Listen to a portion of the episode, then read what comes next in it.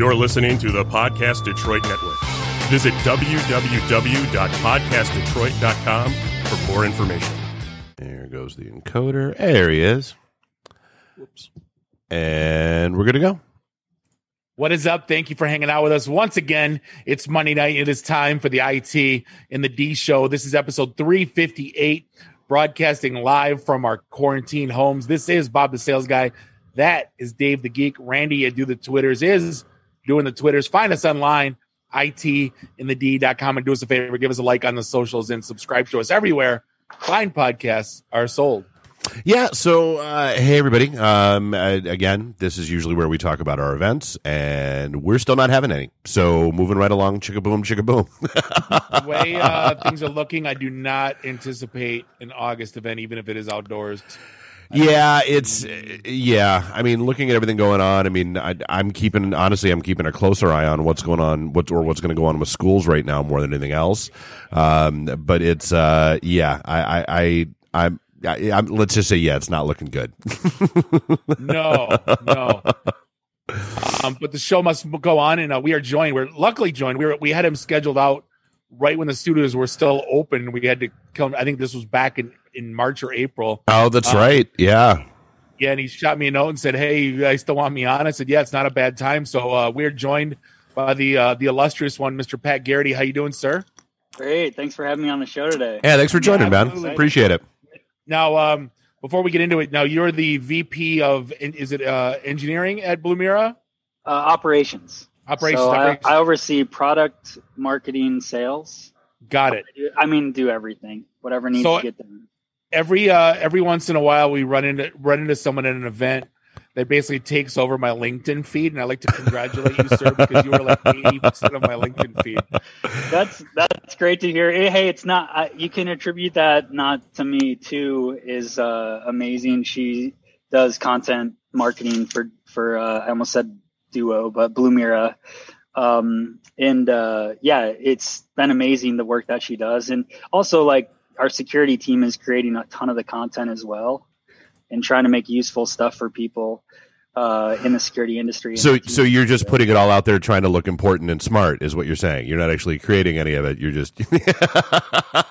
yeah, I, I, can't. You know, some of it idea wise, um, pointing people in the right direction. But yeah, the team, the team is truly the ones working on that uh, and pu- publishing some cool stuff and some free tools and whatnot. That's awesome. So one of the reasons I was intrigued about having you on the show is a that I, I think Blumira is doing some very cool stuff, and b you kind of have a long history with uh, you know with Duo, which is kind of a, one of the big big win stories. And uh, you know, and C, I want to talk about what everyone is. Is there a shift in, in security focus with with everybody working from home now, and you know you can kind of reassess your place in the world. So I guess let's start there. If you're your your company X and you got half your company or all your company working from home, and you can kind of sit back and look at your I guess, security strategy.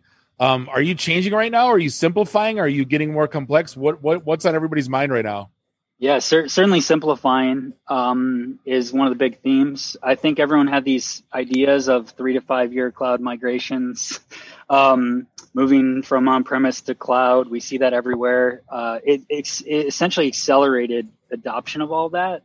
And the reality is, is oh man, we didn't have security controls on, in place in any on any of those things. We weren't set up for remote work, and now all of a sudden our VPN, you know, has a thousand people on it uh, concurrently. You can smell um, the smoke, yeah. Yeah, so so even you know, I look at it, it's like even a lot of people still don't have two-factor authentication deployed. I mean, as simple as that, uh, very effective control, right? So it's accelerated a ton of the security market that's that's set up to address a lot of those needs. What's the uh, um, just real quick like 2FA? What uh, if somebody wants to jump in? You know, what are you going to look at? You're going to look at Microsoft. You're going to look at Duo. What's uh? I mean, that that's kind of what what's on my top of mind. What's on yours? Yeah, so so being former Duo, um, I could say that that I might be a little bit biased, but that's I can fair. tell you, yeah, I can tell you as well. Now that I left Duo, I'm using a lot of other products.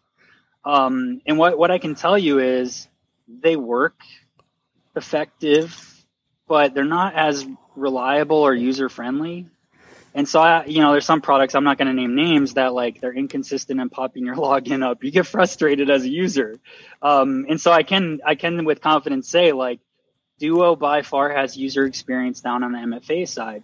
The other thing I'd say from an access security side is they have some really strong controls around access control as it relates to corporate owned devices and BYOD devices, where now they have an agent that can be installed to posture that device that's a really important thing to make sure things are up to date, encrypted, and that there's a screen lock, especially when we're talking about someone using their home computer and making right. sure it's not Windows XP. Because the reality is, there's still a lot of people running Windows XP. Yeah, there are. Um, so th- yeah, those are the things I think of from an access security perspective. And then what's interesting is I spent most of my time on the 2FA side and, and, and protection, right? Preventative security measures. The other side is, well, how do we detect someone that bypasses those, which happens everywhere? Yep. Um, in in you know the detection response market is one. If you look at SIEM for example, it's complicated, it's difficult to deploy, and to be honest, most organizations don't have a good working detection response capability. So, uh, yeah, for me, I just saw the opportunity to actually extend some of the you know philosophy of what I learned and did at Duo with Doug and Jono and others and apply it to a different part of the market that really hasn't solved um, what I'd consider to be democratizing security or bringing it to be accessible to organizations of any size, right? So, well, what is, uh, Oh, go ahead, Dave. I was just going to say, so I mean, you know, I, I, know Bob touched on this a little bit, but I think that's probably the biggest, I would think, the biggest concern that people have right now, at least from a corporate security perspective, is okay, we, we have completely stood everything on its ear and, and now you've got, you know, more and more of the workforce working at home. How, how do you, you know, make that shift? I mean, I know there are a lot of companies that, you know, were kind of banging their hands and shoes on the table saying, you know, we're, everybody's coming back to the office and now they're kind of leaning, you know, they're kind of laxing off on that a little bit. Um, you know, you're seeing, you know, the, just the ripple effect of, you know, hey, the, the court, the, uh, excuse me, the, um, commercial real estate market is is already starting to feel it a little bit as businesses are giving up their office space and looking to sell buildings because they don't want them or need them anymore. Uh, so I mean, what are I guess you know what are the quick hits from a from a corporate security standpoint as you know they get pushed into that scramble? Yeah. So first off, I would say from a shift in market perspective, one thing to consider is people's preferences now that they've worked from home is to work from home. Mm-hmm. So work oh, from shit. home is not is not going away. I'm not going into a office whether there's COVID or not. I'll tell you, you know, maybe I might consider every once every other week or a few times a week, but yeah, we've proven that out. And, and another thing is, is people realize they're more productive working from home, and corporations realize that as well, for good or bad, right? Um, uh, and so, the, yeah, there is the aspect of making sure that your people have enough time to take care of themselves. They get offline, all those sorts of things. Um, but yeah, really from a security perspective, it's making sure that they have a secure connection and a secure device are number one. Um, you know, so I, when I look at that, it's, it's, hey, let's make sure we have certificates in place. We have encryption in place from a, a connectivity perspective like you shouldn't be RDPing into uh, your company's um, Windows servers directly, but you know how many people are. But a lot of people um, are. Yep. Yeah, if you, if you have RD, you know Windows RDP or SMB enabled and it's accessible publicly, like that's a bad no no. That's the number one way ransomware is deployed. Um, and, and so yeah, just getting the fundamentals of like making sure that you have secure access, whether it's to a VPN uh, or whether it's to a cloud application, and then layering on number one, uh, user controls and then device controls to make sure you have that. So, uh, two factor authentication, absolutely key. No questions asked. Um, per- preferably, you use a hardened credential, so something like U2F, FIDO, Web authent a push based authentication. Well, do it. Just right? Uh, let me let me take a step back, just for you know, because we do we do get uh, our demographic isn't always as techy as we think it is. Um, yep. So so for those of you uh, who are watching, listening, whatever, and and and aren't familiar with two factor authentication, so that's you know it can be as simple as hey. I'm I'm logging into my Facebook account and Facebook shoots me a text message that I then have to you know with a code that I then have to enter you know that says okay yeah this is me. Um, there are other apps you know like the ones that Duo had or that a lot of other places have where you know you try to you know log into your Gmail account and an app pops up on your phone and says hey is this you you know you've already verified that this device is yours the phone that you're on you know is this you attempting this login on this other device yes or no and you can block it that way. So that's that two factor authentic. That's that's what's meant by two FA or two factor authentication. Sorry. Yeah. Th- th- hey, thanks for telling me. You know, sometimes I I overlook. Uh, uh, you know, I've been in this industry a long time. So, oh, dude, we all, we all, all of us turned into Charlie Brown's teacher at one time. We're all wah wah wah wah wah wah. We all do it. yeah, and then and then when you have like engineering or product teams, right? That's where I'd say hardened credential, which is still mm-hmm. doing two factor, but using something like a physical hardware key that you plug mm-hmm. into your laptop. Um, that that you know really can't get stolen and isn't phishable is is a key thing. Did those RSA keys? I miss those. Those. I mean, oh God. With like the rolling, the rolling six or what was it, an eight, the eight or nine digit? Yeah. The, hey, I our RSA is why I went to Duo. I had to deploy it for customers, and it, it was so difficult. And when Doug, I met him at a meetup one day, and he shows me this push based authentication. Then I go home, and I'm an account executive at that time and I install it on my Windows computer and it's done in five so, minutes. Pat, Pat, um, let me um, ask you a question.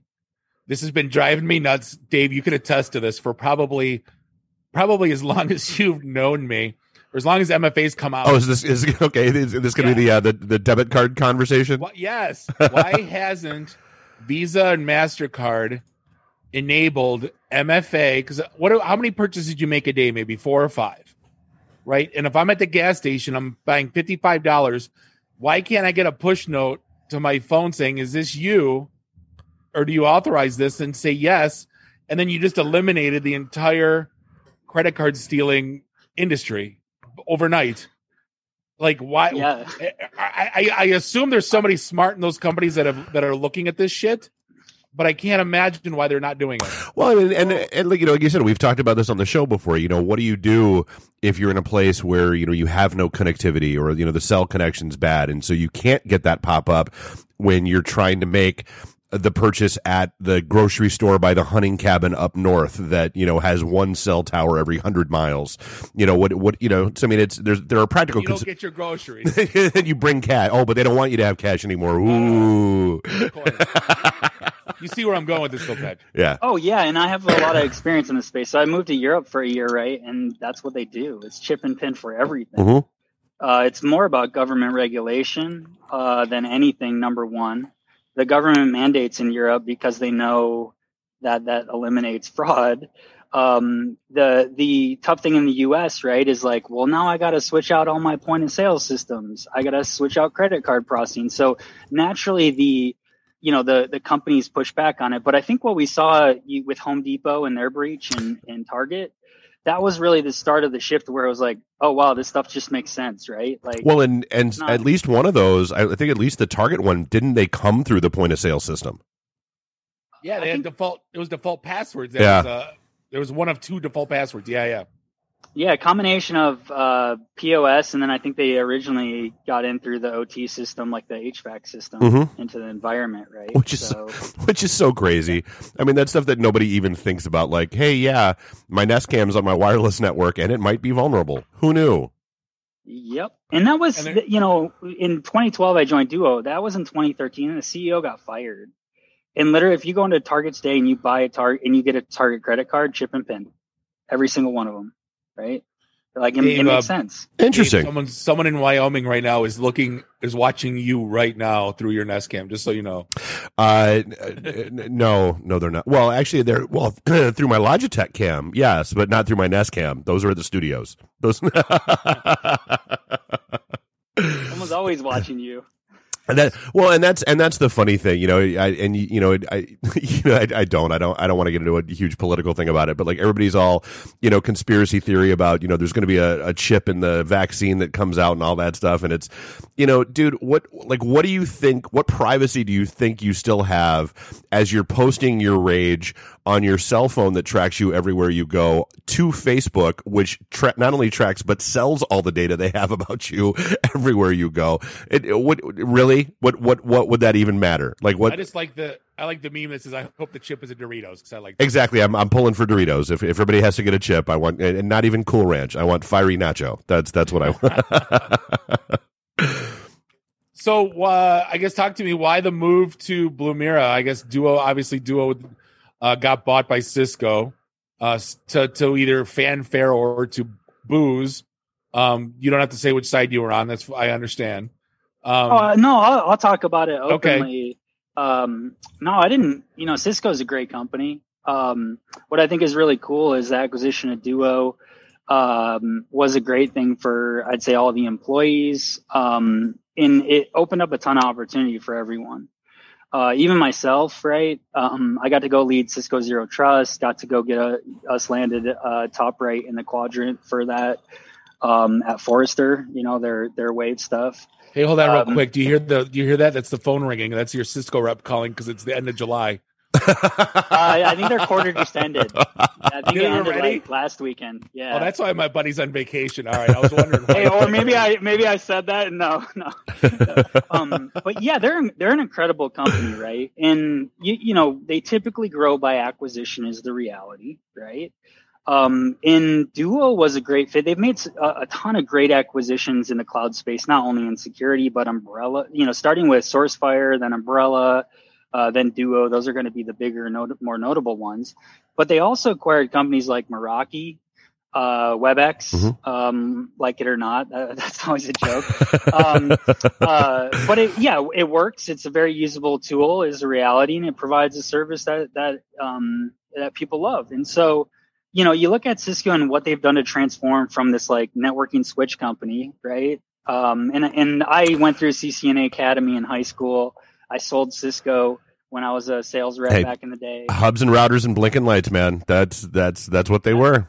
The one thing that gets me about Cisco though to this day that route and switch is 50% of their their sales at an 80% margin and they like don't want to acknowledge it anymore because they want to call themselves a software and a security company. It's like I, I can see you you know, I worked for Cisco too, so it's like, you know, that was half of our life was route and switch, but like no one wanted to call us a route and switch company. It yeah. boggled my mind. Well, I think they're you know they're optimizing for future where that's not the case, right? Uh, and it's still going to make up a large portion of their revenue is the reality.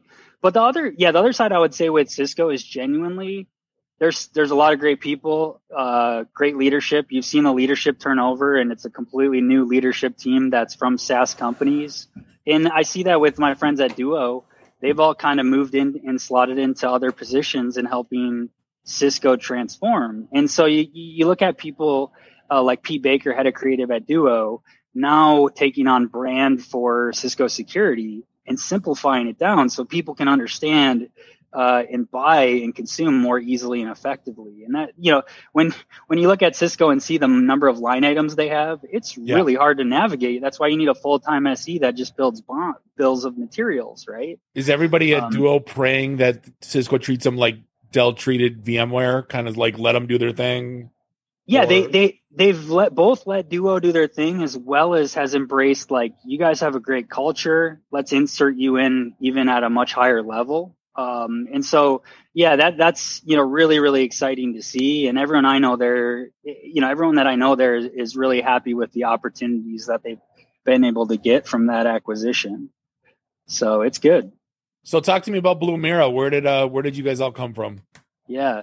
So um, the original founders, um, Matt and Steve, um, they spun out a networks group, a small um, boutique security provider out of Ann Arbor. And essentially, like what they would, what they realized after doing red team testing and blue team and all this fun stuff, which I'm not, you know, that's not my background, but red team is basically penetration testing, trying to break in. Blue team Where's is essentially trying to detect. What I say? Penetration.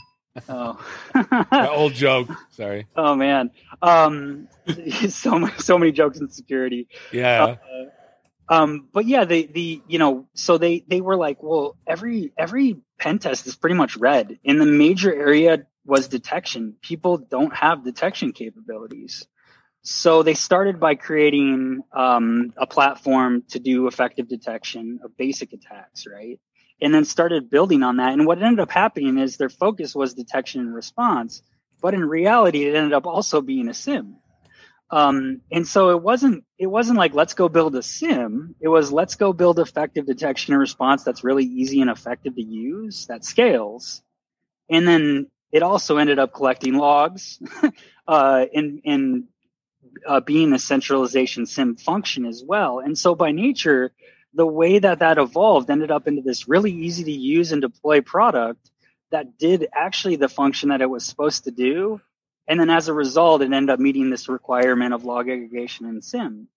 Um, in, in reporting and all that fun stuff that you get into when you get into compliance. And so, yeah, at first I was looking at from an investment perspective, I'm like, uh, managed service provider reseller into building a SaaS product is a really tough pivot most people don't do that well or effectively. Uh, and so I spent time about a year with Steve, and I've known Steve for 10 years, just getting to know the company from an investment perspective, advising them for no cost, no investment. And that's normally how my relationships develop with companies, uh, whether I'm investing or considering making a making a move. Um, and yeah, I, I saw this opportunity where it's like, oh wow, well, your problem is you guys have a great engineering team and great product, and you have customers that love you, but nobody, absolutely nobody knows who you are. uh, and so that's that's kind of the function I came on and go to market is how do we tailor the product, the message, um, and the go to market so people first off know who the company is and what they do. Um, and that that's you know for me it was an opportunity to go build again, which I love doing. Um, uh, that's really where my passion is, and there that I saw that opportunity there, and uh, to kind of bring a lot of what I learned from Duo, um, and then I get emotional. um, but then, yeah, be able to to make the impact and build, you know, this into something that essentially democratizes security in another area of the security and IT space is, you know, is, is just where my passion is. So, uh, yeah, it's it's been amazing and fun. I mean, it, COVID certainly throws a wrench, you know, threw a wrench for a little while. Uh, I joined in January, and so when you build all your pipeline, for instance, in sales, higher education, or I'm sorry, healthcare, higher education, and um, government in Mich- in like in Michigan, uh, that was that was like the first to get hardest impact, right? Yeah. Like, oh, pivot. But that allowed us to spend the time. I, we literally just stopped focusing on sales at that point and just honed in on let's get our marketing right and our go to market. And that's why you see us on your LinkedIn feed every every two minutes. Th- two and a half minutes, yeah. Um, so the I mean the SIEM space is uh, to say it's convoluted is kind of an understatement. You have you have you know bear log vendors like AlienVault that get bought by AT and T. You have the UEBA vendors that think that their shit don't stink because they do machine learning, and then you have the Splunks that charge fourteen gazillion dollars just for a POC. I mean, where where did you guys see that you fit into this whole mess of a of a vendor space? Well, yeah. First off, um, no different than when I went to Duo. Everyone was like, "Why would you go to a two-factor authentication company?" And security, nobody cares about security. That's this is 2012, right? right. Uh, wow, that changed. Um, but two-factor authentication, you had RSA, Vasco, Jamal. I mean, I could name 50 vendors at yep. a time. Why why would you go into a space that's saturated? Well, the reality is is like, yeah, nobody uses it because it's a barrier and it's hard to use and it's difficult. Right? Yeah, because if nobody's doing it right, why not try to make it right? Yeah. Yeah, and so so what I saw with Doug was a minimum viable product with customers, right? Uh, and and I can't attribute to what Doug and Jono built um, from a foundational perspective, right? Uh, a big part in helping them scale. Uh, but uh, yeah, it was a shift in market, and everyone told me, "Don't go to this company. You're like you're you're stupid." I mean, CEOs, advisors, friends. I I, I don't know a single person that said do this. Um, I think um, similarly with Blumira, everyone's like, "Why would you get in the SIEM space?" Like everyone hates SIEM. there's a hundred different vendors out there. Nobody does it really that well or effectively, and it requires tons of tons of expertise and tons of IT and security resources to deploy it effectively. It's expensive. Not, yeah, and it's expensive, and so um, I'm not going to say that some of these products don't work really well, but they only work really well if you have the team resources and expertise to actually get them deployed. And in what I saw in Blumira is, oh wow, an IT guy that was here for a year, uh, maybe has two to three years of experience, just deployed in about four hours. uh, without any support or help, like that's democratizing security. Oh, and we can deliver it at a cost point that's reasonable. I'm not going to say we're cheaper necessarily. Most SIEM products, you know, it, it is commoditized, but so was two factor when I joined Duo. Um, and so that's that's really the the play here in joining Blumira in our go to market and what we're doing is really helping organizations of any size and typically our customers you know end up in the range between 500 and 2500 employees. We have some that are more than that and we have some that are less than that but yeah to to be able to in a couple hours have full detection and response capabilities um, without having to go to training or hire someone that has expertise like that's just not something in the market today well, and I, you know, that kind of dovetails in with, you know, the, the conversation we were getting into a little bit where it's good that you don't need to try to find somebody with a lot of skills and expertise available because, well, there are none in the market right now. They're, they're all booked. Yes. And the other thing with that is the reality that, yeah, most of the people in these roles now are coming in junior. They have some IT skills and no security experience. And so even, even from a product perspective, we provide the, the detection alert, right? So, hey, this is the problem. And then we provide a playbook on what to do. Here's the PowerShell script to go run on this host. Here's the information you need to do. Here's how to do the block mm-hmm. list or automatically do it. So that's the thing is actually servicing of what to do helps those people actually learn a, a new skill as well, uh, which is pretty unique if you think about it, because you're actually training your people through product um, which is pretty pretty impactful and useful to most organizations. Well, yeah, I mean, and and you've seen you've seen that model come up a lot lately, where you know whether it's uh, you know, our buddies over at Detroit Labs that couldn't find app developers the way they wanted to. And so they started, you know, their apprentice program, uh, you know, to basically grow their own talent. Uh, you know, CBI, uh, and a couple other security companies started doing the exact same thing because of this shortage of talent all right, let's just go ahead and start bringing in people that might be green and don't have the skill set, but then we can build them and mold them exactly how we want them to be. Yep.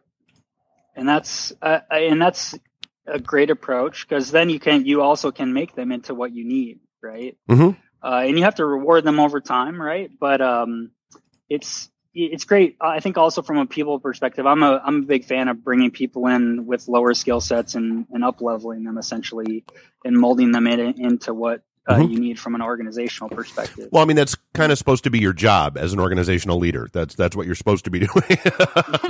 but mo- mo- most most organizations, that's not just not the case, right. Think, right. So, so Randy, you're really quiet. This is outside of my wheelhouse for sure. It is What's your not, wheelhouse? Randy. It is too. What's your wheelhouse? I, I am more. uh I'm a. By my day job is uh e-learning developer.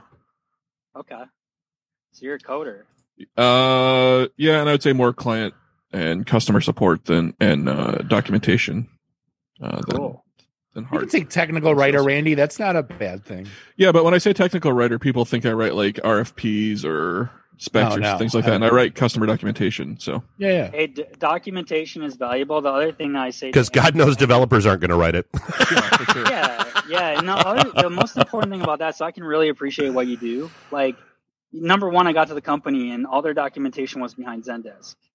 Uh. And, and I'm like, you're immediately creating a barrier to entry, right? Let's get all this on the website and publicly accessible. Number one, it makes it easier for customers to access. Number two, all the benefits of SEO yeah. from all your documentation. So when someone Google searches for something like a Palo Alto SIEM, even though one doesn't exist, guess who they find? Uh, it's not rocket science. Right. So things, yep. things like that from um, a tweak, you know, perspective, technical writing is, uh, is highly under, underrated. Um, uh, you know, from my perspective. So how soon before uh so everybody realized cloud the word cloud was was marketing bullshit about uh, to the uh, cloud. Yeah, yeah.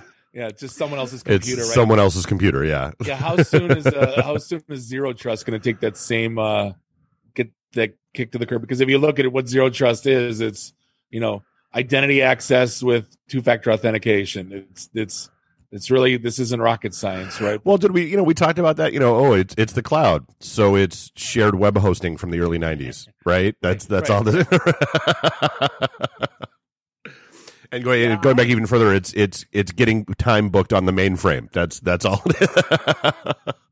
I, I kind of laugh because you know zero trust, depending on who you ask, means a hundred different things. Yeah. And my when I was building the go to market, my joke was like, we might as well just insert the word security, right? Uh, that's Yeah. really what zero trust is. Is it's a modern security model, um, and so it's applying controls like access control with two factor authentication. Um, depending on how deep you get into it, though, some of the things get really complicated, like microsegmentation. Um, it's not, and, and there's products that are starting to make that a little bit easier, but like, yeah, most organizations I interact with on a daily basis still aren't segmenting their network, let alone doing microsegmentation at an application level, right? right. And, I see that face. It's like, what's what's microsegmentation? um, and that's kind of the point. Is zero trust has all these principles that that are pretty complicated and and difficult to comprehend or understand what I'm supposed to do. Um, and so it's all about making those things simpler and easy to understand. Well, because we got introduced to it from the guy that invented F5 or that founded F5. Yeah. And then we started seeing. So he built a called Tempered Networks. He started built. He built a zero trust product. And then we started seeing like Cisco says we got zero trust, and then they say we got zero trust, and all of a sudden it's like everyone just kind of gloms onto that that phrase, and it's like, and everyone was doing it different. And then finally it was like, all right, put out, pull the brakes. Who that? What the hell is it It, now? it's all about the enterprise paradigms, Bob. That's that's that's that's what it's all about. And synergies. Don't And forget Patrick- you know, synergies. Patrick- they, they they pivot. They pivoted. Yeah, they So yeah, make fun yeah, you, have, Patrick you, have, you have to pivot. You have to pivot the synergies to to change the enterprise paradigms. Yeah. Yeah, and I, I that's why it's like insert the word security. Yeah, all z- zero trust is at, at its core. There's two things. There is real zero trust, and then there's the marketing term zero trust. And essentially, the whole market. If you went to RSA conference or Black Hat, every single booth said the word zero trust on top of it. Uh, Yeah. so Look, we're differentiating ourselves just like everyone else. Yeah, great. That's why I used to wear Hawaiian shirts to the punk bar. Although you guys wearing black, you're conformists. I'm the one that's punk rock. And fundamentally, like there are some things you can look up. John Kindervag originally was is known as like the founder, or uh, you know, I don't know what you call him of zero trust. Um, Wendy Nather uh, is is a great promoter of zero trust and talks about it in simple terms. Um, uh, Chase Cunningham at Forrester, and Forrester has a framework for zero trust, which is pretty pragmatic. Um, uh, they do a pretty good job, and then Gartner has zero trust for networks, which is a component um, because zero trust came out of Forrester, so there's a little bit of uh, butting heads in regards to analysts as well. Um, but yeah, those are some different resources like to learn more about zero trust in general that is pragmatic and under, more understandable, I'd say. I'm just happy uh, fog computing never took off. I uh, as soon as I heard it, I cringed, and I cringed all the way through until it's, I think it's inevitable death.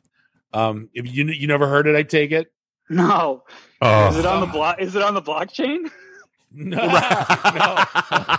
no. some uh, some engineer at Cisco was like doing a tweener product that was it was. I it's guess it's not you would call quite it- it's not quite on ground or on prem. It's not quite in the cloud. So it's the fog. No, I think it was just hybrid IT. Like you know, just it was a mixture of. I I think that's what it was. I'll have to Google it afterwards because I completely lost frame of. But it, thank God it never took off. Like it, they were trying to push it for like a quarter, and then it died. Because everybody like, I think a couple people mentioned it on sales calls, and they got the middle finger. So like, all right, yep, not doing that, not talking about Yeah. that. the number you know the number one thing that people in product marketing marketing and, and building companies do is they don't talk to the customer mm. and so they they end up building things that don't make sense to them they end up building technology that doesn't work within their environment Mhm. uh, it's it's not rocket science and they don't talk to sales they don't talk to the sales guys either they just look at sales data okay this shit sold it must have worked Yeah, and that is that's one of the keys and why Duo was so successful.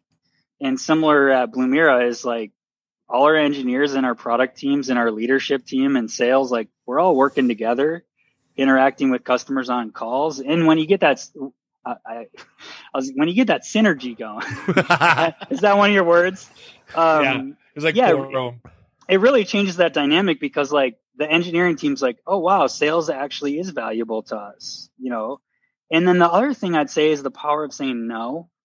Um, you know, I'm I'm acting as SE right now for our sales team in in a ton of different roles, right? Um, but we're okay with saying, hey, we don't have integration for you right now. We're going to do that down the road. We'll come back to you, but focus on the customers you know you can drive and be help be successful. Mhm. And that's another, you know, another thing that more product companies need to do is focus more on what's aligned with what they have today versus just selling stuff uh, that's not on the truck. Yeah, and that was always everybody got excited about, you know, ooh, this is a, you know, well, the problem was too, you would talk to customers and they want to know your roadmap, right? So as soon as they see something 2024 and they're like, I want that, and you're like, well, shit, that's not on the truck, you know, but then that's what they want, and, and God knows they would never get delivered in. yeah, you can you can you can have it then, maybe. right by now, and then you can refresh it then, Right. you know. So that's that's the first thing I do with, in any conversation about futures. Hey, here's when we plan to deliver, but I can't promise that. Yeah, Uh, and at, at Duo, we we there was only one contract we ever signed in the lifetime of the company that was pendant on doing a feature, and it was strategic to our business. Right? It, it ended up being our Epic integration, and that's Yeah. it. Nothing else. Um, and and so the, you know, being able to to stand by that and live by that is um, uh, it, you know, pretty important principle to building good products. sure. So what have you been watching uh, during the during the quarantine? uh, me and my wife like to watch like tra- trashy reality TV. nice. uh, sometimes it's good to you know watch other people. Um, yeah, I'm trying to think of anything else. That's, Think, that's things things are weird, but at least I'm not them. No, supermarket sweep kind of changed Right. my life the I'm last 2 I'm weeks. I am not Joe Exotic. I, I am not anybody affiliated with him. My life, as weird as my life gets, I'm I'm doing all right. I'm I'm good. Yeah. my Yeah. my hair doesn't look like that Marcy Darcy chick from uh, Su- supermarket sweep. Right. I'm not fighting international customs over my 90 day fiance. I'm. Oh, what I find about the security industry though is like companies have tried to like get those commercials almost of those people. And I think that's sometimes funny. It's like, what does Joe Exotic have to do with like endpoint detection? Right. Um, it's kind of crazy. Uh, well, they can relate to it. They go, I know that guy.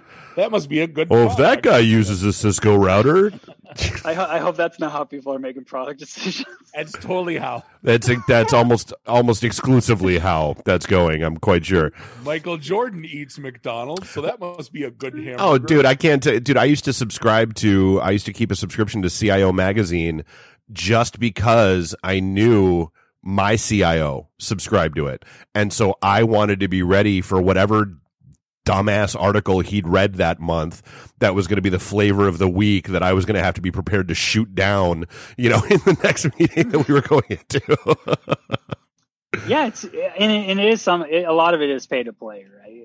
Um, a lot of those publications, it's like that's essentially what you're doing is Yep. paying for views. hey, you Um, buy a big enough ad, you, yeah, we'll do a seven page spread on how phenomenal your product is. Sure. What did uh, the one thing that blew our mind? Uh, Davey and I got it was like a top ten Oh, whatever, and you got to go to Vegas and go on the stage and get your award, but it was like twenty five hundred bucks a head or something. It was like five grand, and it's like, wait a minute. So all these assholes that put this little trophy on their website, they just paid for it, like, Yep. and it's like Silicon Valley Review. Like these are like Did you uh you did thought you were- did you just get the one on via Yeah. LinkedIn the other day? That's Yeah. I wanted I wondered if you got that too and was break yeah. yeah, I was like, I- yeah. I like the email I got today from the sales guy at one of the magazines. He's like, "Hey, we're going to do an article on Blumira. We really like what you're doing. Uh, oh, and by the way, we have this offer where if you want to pay, you can you have rights to publicize that you were in the article, right?" And I was like, "Hey, that's great. We'll be in the article, but like, I don't have the budget. I'm not going to pay for this, right?" And immediately he's like, "Oh, sorry. Have a great day." And Wait, when wait, I wait. responded back. I'm like, Wait, "Hey, wait, you wait. said it was a free article. You have to pay to publicize that you were in this article? How does how does that work? Like wait, what? Do you know how many? If people realize, So I give you the publications- content, and then I have to pay you to tell people that I gave you the con- yeah, d- d- GTFO. It's if crazy. you if you realize that how many publications in town are buy full page ad, I'll write an all editorial about your company three months later. They all Yep. are. I know exactly. Rhymes with trains. So I mean, that I was going to make a joke about that earlier, Patrick. Um, like you know, how soon before you guys cut the three hundred thousand dollar check to Gartner to get in their quadrant? Oh, so at Duo we never did the quadrants, and the Yeah. reality is is you don't really fit. Like there is a newer space, I think, with one of them, like XDR, which is extended detection and response. That's that's probably more the area we're in. So you don't fit in like as an as a company that's doing something different, you don't fit in quadrant. Old technology fits in quadrant, right? So uh, the desire to be in quadrant necessarily, in a lot of cases, isn't that high at this stage because you're just saying I copied everyone else and I'm not as good as them. Mhm. um i- is essentially and i'm not really innovating. So like yeah i think there's a balance right? Like yes am i do i have you know conversations at times? Yes. Uh, actively yeah I'm, we're not in the pay to play game um uh right now. At later stage you get into that uh when you you know when you go raise a hundred million dollars uh. I think and you just people. I think people are wise to it, though. I think people are wise to it. Um, I worked for a SaaS vendor that was in the UEBA space, and uh, they were they were the farthest right, but they weren't top right. So like all their marketing was, you know, how much did you pay for that? You know what I mean? And uh, and everybody would. That's the first thing they say. Like I'm farthest right. They're like, yeah, so what? Everybody pays. You know. Yeah. It, it, it held no credence at the customer site. You had to prove out your POC and have a decent price, and then they, you know, what I what I can tell you is like uh, Chase Cunningham running the Forrester Zero Wave. He runs a legit program, like uh, the best I've seen from an analyst perspective, um, uh, where he's really getting hands on and diving in pretty deep. And most analysts' real reality is is they never get hands on product, never touch anything, and they have you know they have some expertise, but like not not necessarily deep hands on. And so they're not necessarily the best to say what product actually is the most effective either, um, uh, from my experience as well. That's not reflective of all analysts, but I think a, a significant part of them, right? Yeah, yeah. So I guess let's paint a picture. Who your perfect customer? Obviously, you, you gave us the the seat size, right? Five hundred seats to twenty five hundred. Could be a little bigger. Could be a little smaller. Yep. Um, do they have SOC analysts on site? Are they hiring a third party to to monitor the log files? I guess paint me a picture of. Uh, You Yeah. know, are they are they fed up and overpaying on on vendor X, or are they new to this game? Like, what's the, is there a perfect is there a perfect vendor or perfect Yeah, uh, that's- customer? Yeah, that yeah, that's a great question. Um, typically, you know, it's going to be an organization that might have anywhere between one and twenty people in IT. And believe me, I you know, I, I was there's a company that has uh, 150 locations and has two people in IT. that's that's crazy. Uh, Yeah. I don't know. I don't know how they do it. Right. Um, they have IT titles, right? And then we have customers that might have anywhere from zero to five people in IT security, um, uh, or fo- security focused, right? Um, and so, you know, that's really the demographic of where we're playing most. What I see is we're starting to go up market now into these larger customers because the tools are too complicated. They're overwhelming. It's not giving the analysts what they need, and they're spending tons of time t- tuning and tweaking the existing products. And essentially, like, you know, some of my friends have teams of people that have literally are sitting there, three or four people responding to false positives all day long yeah, um, and so that that's a real reality. So by nature, what's nice and and it's organic for us is we're getting pulled into larger size companies that do have SOC, uh, that have a more established or sophisticated SOC because those people go and leave because they can make a ton more money somewhere else because that's the security industry. Um, likely a bigger company or a tech company or something of that nature. And now I don't have anybody to do the work they did before. And the existing tool set doesn't work for the team that they brought on. Um, and so, yeah, that, that's one interesting thing. And it happened at Duo where we, Duo's target market was zero to 500 when I started.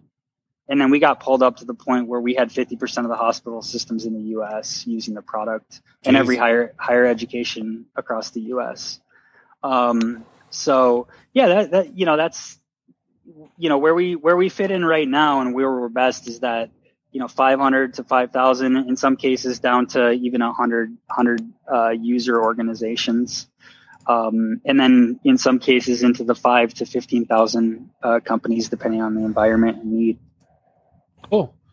Anything else you got for us? Well, uh, if not, we'll we'll cut you loose. But yeah, this has been uh, this has been a great convo. We've been uh, we've been typically just talking about COVID for like the last three months, so it's it's nice to talk about geek stuff again once in a while. You know, well, yeah, I was, I was laughing because I think earlier you were talking about like uh, the school aspect. Yeah. Um, and I don't know if you know this. My dad's a teacher. Uh, well, you wouldn't know that, but I think the unions are actually going to force the issue and shut down the schools, regardless of what they want to do. Uh, teachers don't want to be a sitting duck and put their lives at risk. Um, well, and not only that, but just liability. Sure. Yep. Yeah. Um, and so I think the reality is, is like well, most kids are not going to go back to school. So, um, you know, enjoy the time with them. I'm trying to plan ahead for winter right now because all the stuff you're going to want when it gets cold is going to be sold out. Mm-hmm. Uh, so you probably should start thinking about that now. toilet paper. Buy all the toilet paper. Well, I'm insulating my garage, putting a heater in, but that's not like heaters are probably going to be out of stock this Yep. winter. It would be my guess. Yeah. Well, no, I mean, that's-.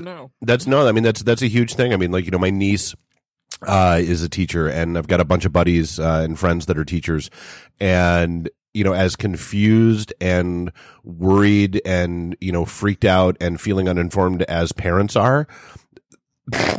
Don't have any illusions that they are not in the exact same boat, if not worse than you are, because you're worried about your kid or, you know, kids and going back to school. They're worried about how am I going to handle a classroom full of kids? Yeah. I mean, it's, yeah, it's, it- So imagine the first week of parent drop off, and then times that by about thirty-five million, and that's what it's going to be like well, I've always said hell is an elementary school parking lot. So yeah, there's for the first week. Yeah. no, always, always.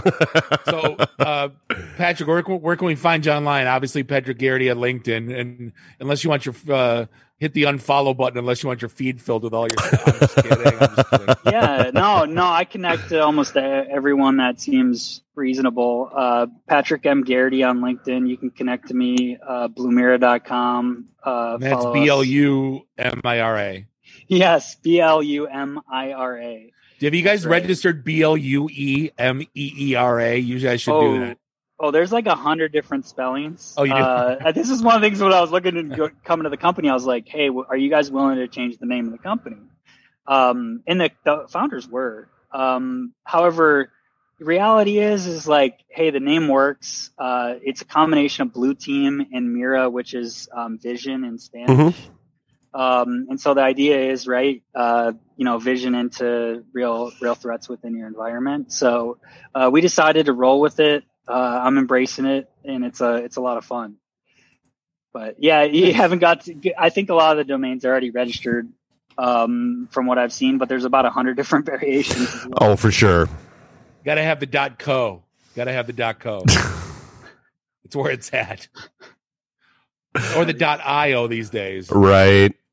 Anyway, Patrick, this has been a great convo. We definitely would love to have you back in the in the future, but we uh, definitely appreciate shedding some light on the uh, security industry and about uh, Blumira. So yeah, thanks for uh, appreciate hanging out with us. If you want, we usually hit uh, topics of the week. If you want to hang out, you're more than welcome to chime in. Uh, we usually all our pop culture crap and all our stories we read. So more than welcome to hang out, or or you can drop off and we'll uh, we'll see you on the other side. Yeah, I'll stick around for a little bit. Awesome. So um the bomb got dropped, Dave, and you can mock me till the year till the see, I like admitting things when I'm wrong, and this was I couldn't have been more wrong. My whole life is flipped upside down. See, I, I thought I thought you were trying to claim that you were having a Mandela effect moment with this one. Like no, I, I no, no, no, no, no. I so I sat and watched um Randy, I sat and watched Saturday night Rocky one. Okay. 1976 Rocky. And if, you ever sit and watched it today, it's kind of a trash film. It, oh, it absolutely is. it, it's garbage. Paulie's it makes no sense. It's kind of weird with Paulie going, "You balling my sister?" Yeah, Like, it's just it's just a weird movie. take it and to then- the zoo. Yeah, I th- I thought Rocky won at the end, and then he didn't win, and I was like, "What kind of bullshit is this?" Like my whole like literally for my adult life, I thought Rocky won Yeah, at the end. no, if because because if he had won, that there wouldn't there would be no need for Rocky two. Bob, I Like, just thought he won the rematch then again. I knew he won too. But like literally, I'm watching this and I'm like, he's just yelling Adrian, and I'm like, wait a minute. Like literally, I was like, and I couldn't go to bed for like another hour after that until like three in the morning because I was freaking dumbfounded about that stupid movie. Now I'm gonna get mocked for the rest of my life about that one. That and Godfather. I mean that that that was a, a damn shame that you made it as old as you did and had never seen The Godfather. I mean that's I I still don't understand how you made that work. Um, so if it wasn't for what's going on, I think in Portland and Seattle and Chicago and Baltimore, we would the whole news would be freaking out about UFOs. Um, it's it's it if you're looking for it, it's UFO galore. Like they have the the one is the GI Joe cube that keeps going in and out of the sun. so yeah, the Borg uh, that that are apparently coming at us. Out, they're coming, at yeah. and I'm still I'm still half convinced that's like a burnt out pixel in one of the telescopes that's pointed out at. But but I mean it's it's a better story if it's the Borg coming to get us because you know what, at this point in 2020, why the hell not? Because I mean if you look at the photos and the way they look, I mean it does. It looks like the Borg cube coming out of the sun and they said it's what 350 something times bigger than the earth I um lose my geek cred. What is the what? I, where, I didn't Google the Borg. dude, star You trek never watched Star Trek: The Next Generation? Yeah. No, thank God I didn't. All right, I'm I'm glad I asked that question. No, okay so yeah Corner off your geek card. that's fine. I'll, I'll Dude, I'll- I'm not even a Star Trek fan, and I know who the Borg are. Like, uh, uh, but still, See, with with me, it was the GI Joe energy cubes.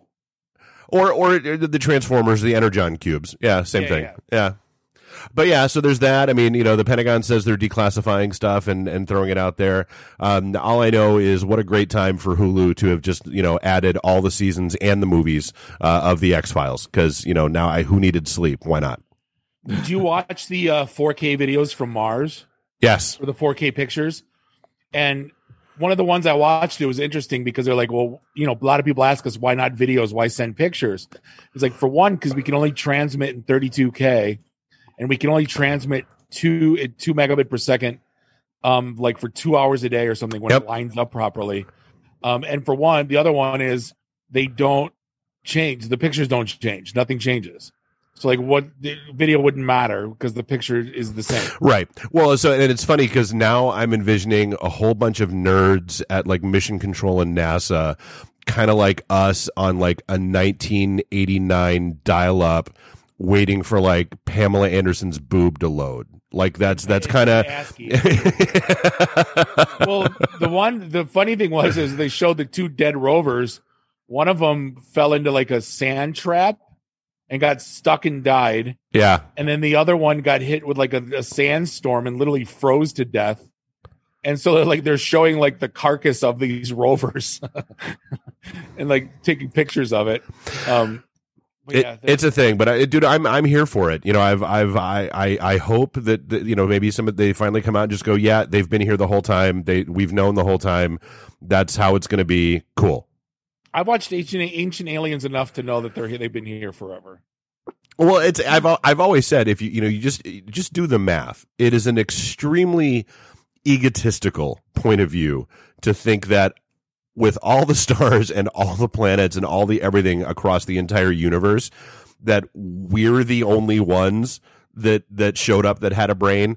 I dude, and like I said, people, it's it's just been a, it's been an avoidance thing. Like we, I truly believe, like we are the Jehovah's Witnesses of the universe, because we keep like knocking on people's doors, uh, going, "Hey, are you home? Hey, do you have a minute to talk? Hey, we're here. We just like to have a word with you." And so I, I, I would avoid us too. Did um did you see uh the meme of the week by the way? Uh, that uh, the next Halloween movie is is going, Yeah. yeah. So the next Halloween movie is going to be about Michael Myers being confused that no one's on the streets to kill and then meeting some angry blonde lady yelling at him for wearing a mask. Yeah. I think that'd be a if you called that Halloween 2020, uh, Kenny Powers if you're listening, uh, you wrote the last one that was kind of a trash. I feel like that um, should be a South Park. That should that should be the episode South Park comes back with. Dude, what? And I don't want to talk about masks anymore cuz I'm so tired of it. But what the hell's wrong with people? Like I mean, where do you want me to start?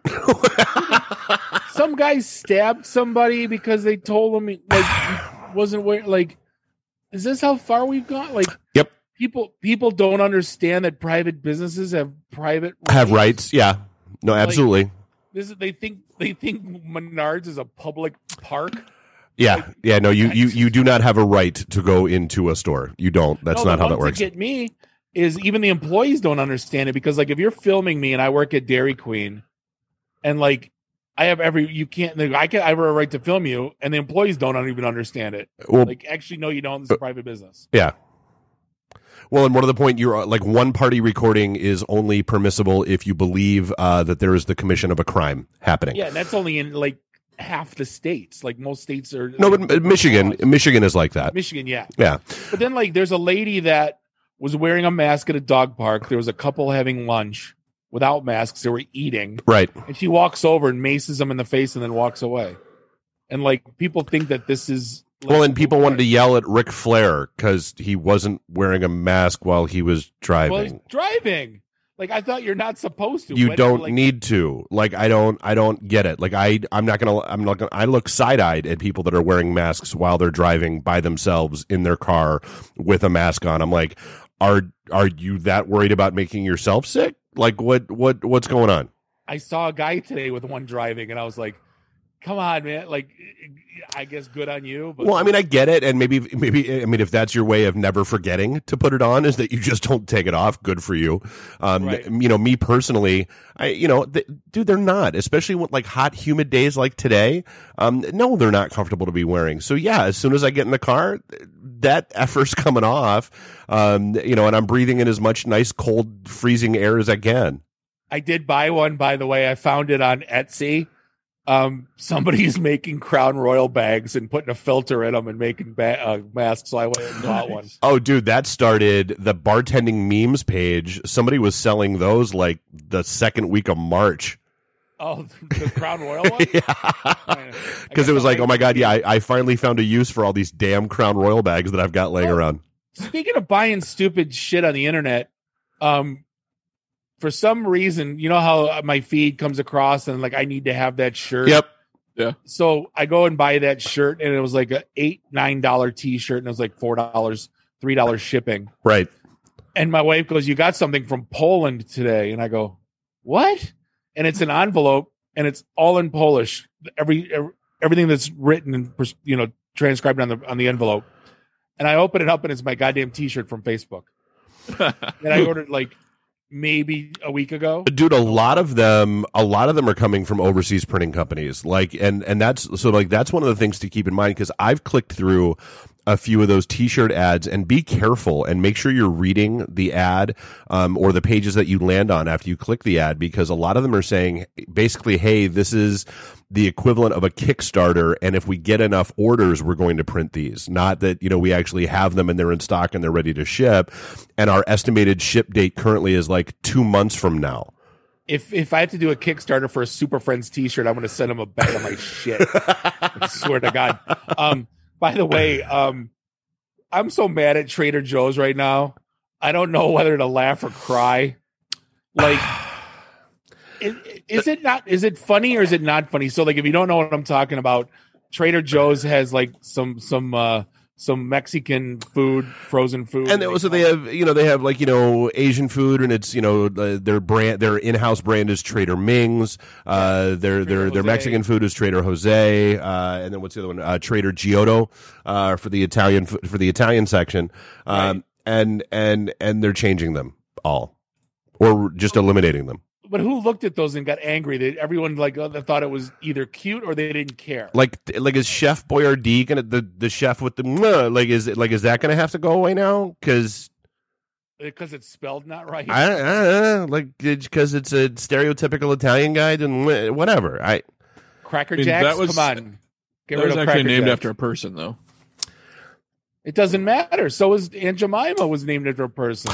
oh, and you know what? We did not shoot. The, this did not make the list because I, forgot to email it to you. But I totally want to talk about this whole thing at Blake's. Um, so Blake's, uh, the the place up in I think it's Armada, um, Yeah. got all lit up. Great cider. Oh yeah, dude, they're phenomenal. Um, you know, and you know, you go apple picking. I mean, it's like a fun, you know, cider and donuts. I mean, like that's a tradition around here. Got all lit up uh, because they canceled uh, an, or requested somebody cancel an event on them. Um, social media then blew up um, all over them uh, because they were like, "Oh, well, you just hate Trump, and she's a Trump supporter, and that's why you canceled the event, and I'm never shopping there again." And rah rah rah rah rah. Without reading, of course, without reading Nobody reads.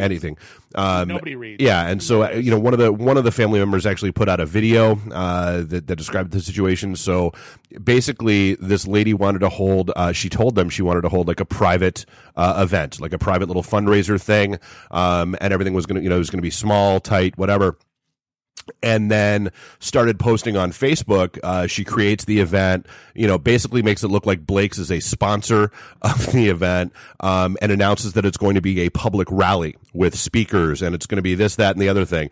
And so, no, Blake's didn't cancel the event because it was a, a Republican holding the event. Blake's canceled the event because you told them you were having a small event and then announced that you were having a huge event. And that is not something Blake's is comfortable supporting or hosting at this I time. hope- I honestly hope people read and un- and realize that that was the story because obviously, you know, I'm to the point in my life now where I'm I'm looking at eight different sources Yep. before I, before I even make an emotional judgment. Well, it's like you know the the analogy that I gave somebody. I'm like, look, dude, like you know we're currently you know because we do you know we've got a couple of the studios open now, um, and I said you know I said if I tell somebody and they agree that hey, there's the capacity in the studios right now is four, period, end of story. Anything above that, you're bringing people in via Zoom, um, and it is what it is. And then I start seeing posts on Facebook from them about how they're bringing groupies and they're going to fill the studio, and it's going to yeah. Guess who's not going to have a place to record? I mean, that's guys that guys that brought the drums in that one time. well, yeah. So, well, no, I, I'm just talking about in the because I mean, you know, like you guys are anti Yeah. uh, jam. yeah, we're anti man. music, man. Um, but no, I mean, so I mean, I, I honestly, you know, with with the situation the way it is, you know, I can't blame Blake's in the least for you know not wanting a large gathering of people, you know, at their facility with all the stuff going on right now. Hell no. No, I, I hope honestly they're they're good business. They make good product. I hope that they uh, people read and understand that what what the truth was. Um, Dave, did you? I, I heard you went on a road trip to Houston last week. To Houston. Yeah, for the uh, the drive through strip club. Oh, I was trying to remember which story that was. Um, dude, I loved the photos. No, the photo's the worst. So I gotta paint this picture. So it's not even like a drive through. Like when you No, go it's to like Ohio. it's the alley outside the strip club. Yeah, Yeah. It's it's so imagine. So picture this: you have pipe and drape. I don't even know if it's pipe and drape or if it's just like vinyl that they wrap, and then you have bike fence, which is like the the barricade. Yeah, the bike racks, Yeah, like parade. Um, and then they have like this girl's like leaning over the bike rack, like like that's sexy hell. And you have cars, and there was just the a dude sitting there in his car like eating a thing of nachos watching i just I, this is where we've got like i'm sorry like are you not aware of the internet like do you not know you know have you never heard of camming like did you not i yeah i'm i'm floored that that that, that was actually going on it's so stupid. I mean, honestly, look at it's a, and this might seem like a gimmick, but it's a serious business. I more power Oh. to you. And and I'm sorry. That is not dude my favorite story of the week and I absolutely this is this is the moron. Um a lady goes to rentahitman.com because she's angry with her ex-husband. Uh and fills out the little contact form. That's a that's a real site with a real form. Oh yeah, no, yeah, no. This is this is no Okay. joke. Uh, and so goes to rentahitman.com, fills out the form uh, that she'd like some uh, help solving the uh, problem uh, that she has with her ex husband. Uh, so the person running the website basically just takes the form and gives it to the Michigan State Police.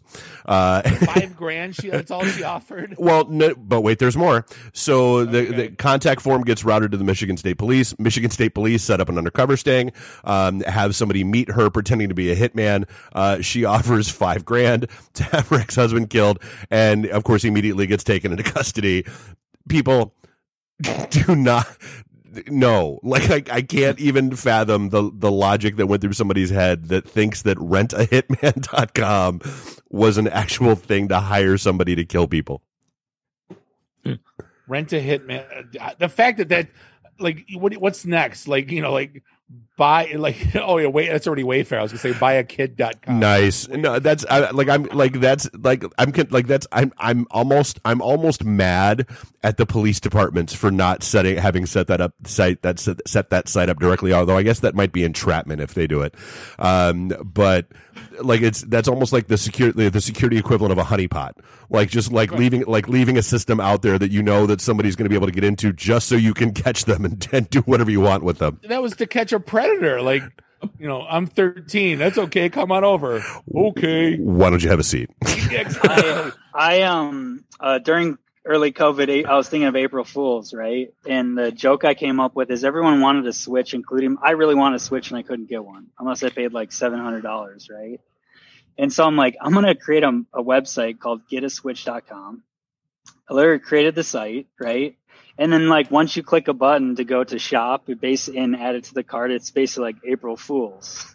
no. I, I, I only used my social channels and I was like, hey, I just got a switch here, everybody. Check it out. Send it out on Twitter, Amazon, or um, Facebook, and, and LinkedIn. How how many people wanted to kill you? Uh, four, four, 400 people uh, opened it up. Uh, and of that, I think 225 added to cart. That's hilarious. Um, yeah, I think the I think the reality is is like when I was about to launch, I was like, oh shoot, I, I just realized I'm running a big phishing campaign. yeah, basically, yeah. I mean, that's that's all it really was. And out of those Uh, 220, 47 of them went to rentahitman.com. Right.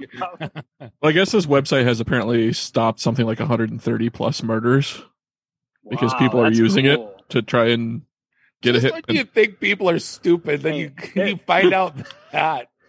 Hey, there's Oh. still people that think COVID isn't real. So, So did, did you see the uh the guy from that went to the Detroit casino and he did like the uh Johnny Knoxville old man costume? Um with the Dude, and I paid love 100 this. grand. That was amazing. He uh basically he looks like more like Spike Jonze than than Johnny Knoxville. Have you ever seen Bad Grandpa or any of the Jackass movies? Um, what the hell was he doing? He was basically targeting people enrolled in the VIP program. Uh, Yeah, and and stealing their credentials, um, Yeah. and getting in, and and because he was wearing a mask, he just you, you know nobody because nobody questions the old guy, you know, sitting there. You know, it's sort of like the the story we talked about last week with all the kids that are you know spray painting their hair gray or putting on grandma or grandpa masks and walking in you know putting a mask on um, and walking in and buying booze because who's going to check id on somebody that you know, looks like they're 65 70 years old see if I'm going to do that, my ass is driving straight home. This dupa goes to Pegasus Taver- Tavern and changes in the bathroom and then comes out with a huge ass duffel bag. yeah not not the smartest individual mm-hmm. on the planet not not gonna lie. And like with all this shit in it and like 30 grand in cash it's like dude at that point drive the f home. Yeah, just get in the car in full costume and just leave. Just be gone. right. Change the 8 on your license plate to a b like you know, and then leave. Oh there was a guy that came to my house once. We, we needed a locksmith and because my i had all this like junk in my key in my lock his license plate was like 8b88bb88 i'm like oh you steal some shit don't you like like for real. Like I looked at him like going, "Do I want this guy with like key imprints to my house?" I'm like, I, I'm amazed that they let him do that. Oh, you want to feel old, by the way? Um, no. Caddyshack, Caddyshack turned forty.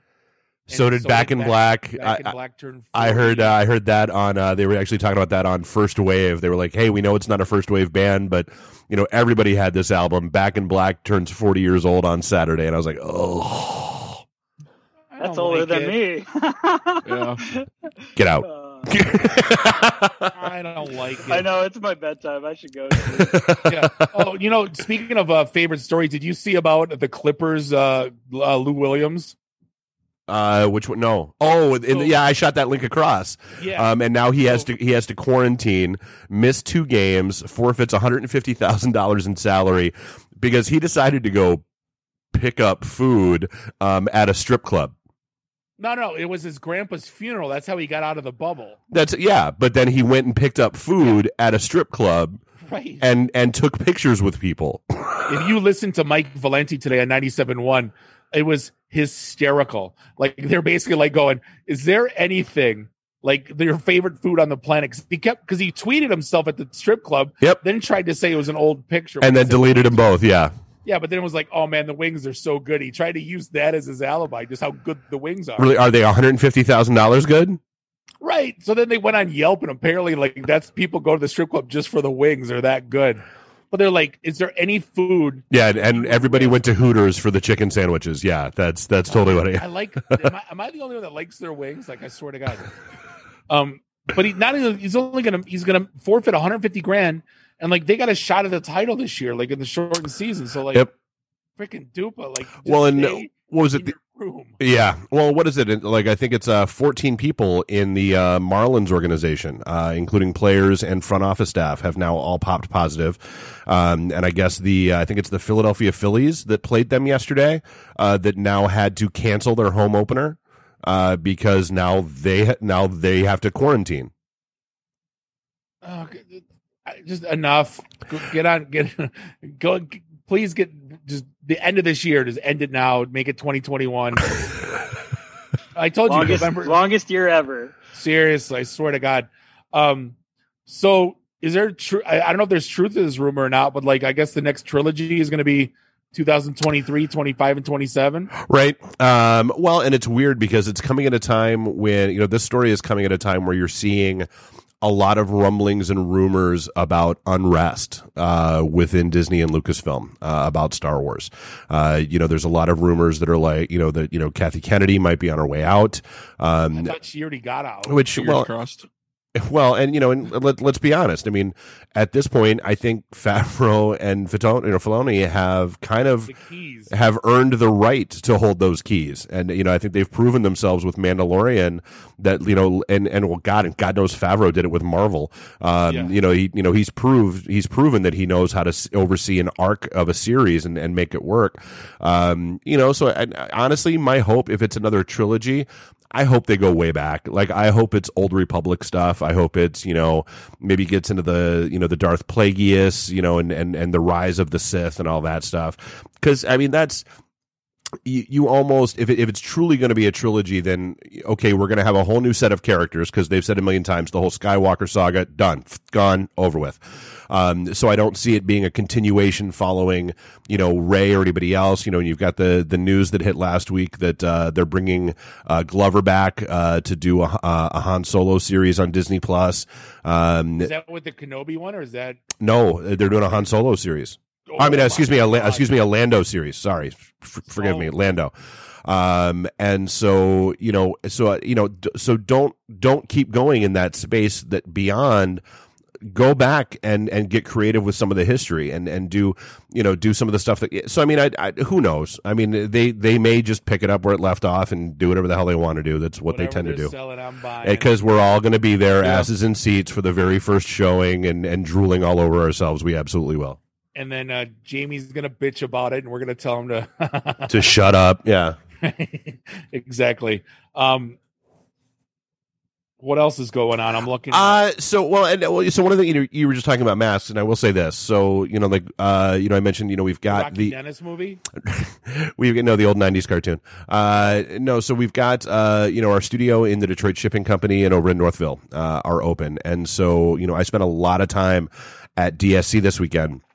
We had shows recording Thursday, Friday, Saturday, Sunday, uh, and it was really good uh, to see. I mean, it was good to see how busy it was down there. Um, you know, I mean, Cass Corridor has been. You know, I think I, I think I shot you a note at one point uh, a couple weeks back when I went down there to put the TV in, and I was like, dude, Cass Corridor looks like we remember it, you know, from the late '90s, early 2000s. There's nobody anywhere, and it's just dead.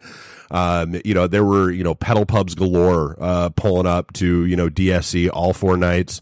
Um, you know, and but the cool thing was was even as as busy as they got, I, I will say 98 percent of the people were very very cool um, about wearing their masks and you know making sure that they were wearing that they were sitting at the table not wearing a mask but then getting up and popping it on and you know going to one of the places to grab food or you know whatever walking outside for a smoke. Um, you know there were a couple of people uh, that you know I saw throw a little bit of a hissy fit because they do. They have signs on the doors. Uh, hey uh, no mask no entry period end of story. Um, and a couple people wanted to push the issue and got bounced um, you know and you know or you know they've like got the signs that say "Don't be a story" on Instagram. Like Yep. underneath that. Yep. And and I mean that's that's reality. I mean it's you know and and they're, but they're they're doing a really good job with it and and it's good to see you know those you know those restaurants getting traffic and getting businesses and getting customers again. Um, I'm not gonna lie, it was phenomenal. I dude, I it, it was the best of times and the worst of times. You know, being back in the studio. I mean, it's it's it's a great feeling to be sitting behind a mic in the studio again. But then there's also these super high levels of anxiety of being around strangers again. Um, you know, and just and how that's going. So I mean, it's you know so far so good. Uh, and and we'll see how that goes. But it's at least the uh, you know from what I've seen, quote unquote, out in the wild. Uh, you know, I stopped by um, whiskey one of the nights. Uh, you know, after after doing a couple recording, you know, doing a couple shows. Um, everybody there, you know, you can't sit inside, so everybody's out back on the patio. Um, every single person has a mask in their pocket, uh, and as soon as you know they they stand up to go walk in and place an order, everybody's popping it on. Uh, you know, you can't play the jukebox uh, from the jukebox. You have to have the Touch Tunes app. Um, you know, there's a little mat. There's a little. Uh, it's great. Uh, in fact, it's John Pipenbrock that programmed it for them.